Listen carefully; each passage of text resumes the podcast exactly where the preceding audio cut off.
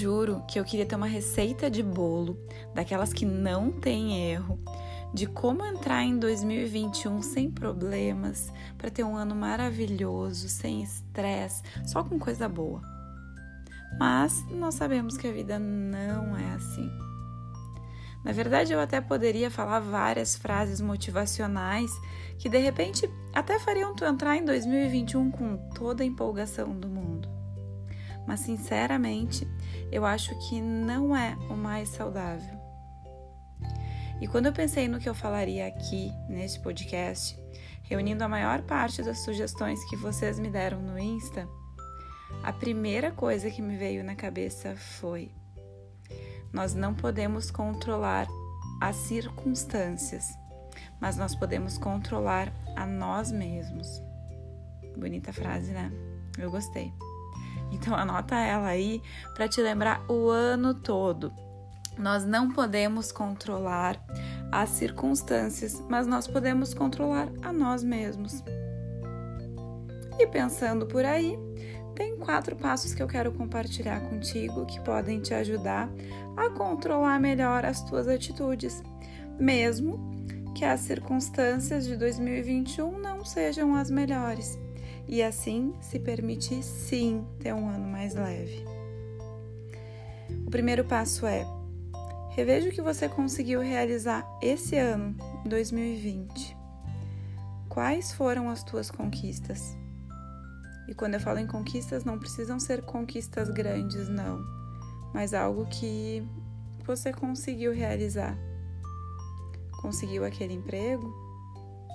Descobriu novas habilidades? Começou a se exercitar, iniciou a terapia, começou a dizer não para o que te faz mal, começou a dizer sim para o que te faz bem. Quais foram as tuas conquistas? Escreva as tuas boas escolhas e te orgulhe delas.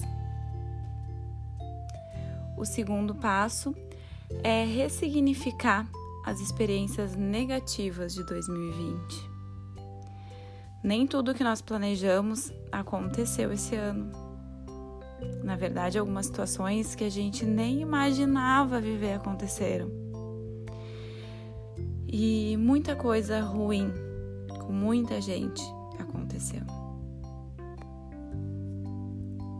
Frustrações, perdas, decepções, fracassos, tudo isso faz parte da vida, nós sabemos, mas dói, né?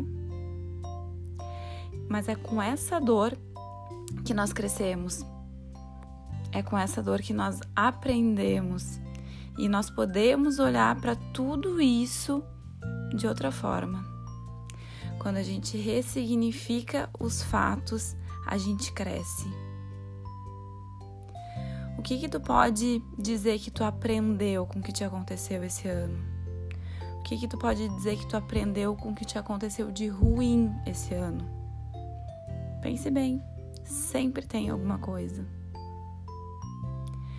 O terceiro passo é pensar no que tu considera importante ter na tua vida em 2021.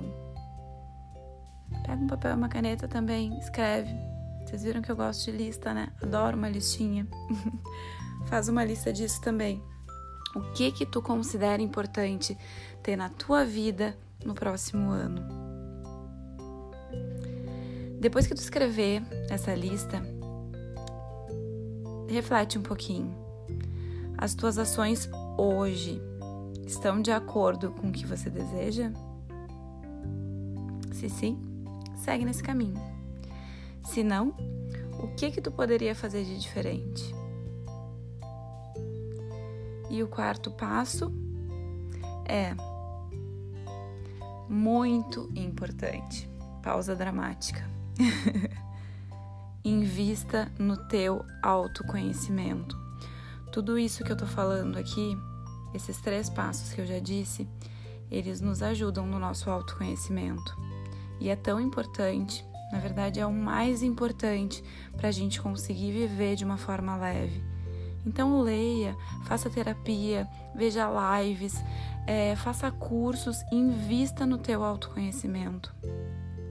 O aprendizado na saúde mental ele é constante. Ele não para nunca. A gente tem que estar tá sempre trilhando esse caminho da saúde mental.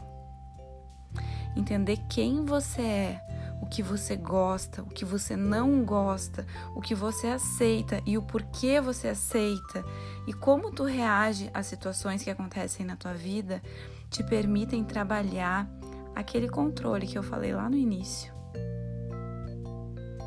E nada melhor do que o início de um novo ano para a gente arregaçar as mangas e colocar em prática esses pequenos passos. Vamos tentar? Que em 2021 você abrace a sua jornada, que você aceite o seu processo e que você saiba passar por cada pedra que aparecer no teu caminho da melhor forma possível. Isso é viver mais leve, isso é recomeçar. Isso é começar um ano mais leve. Um beijo e até o ano que vem.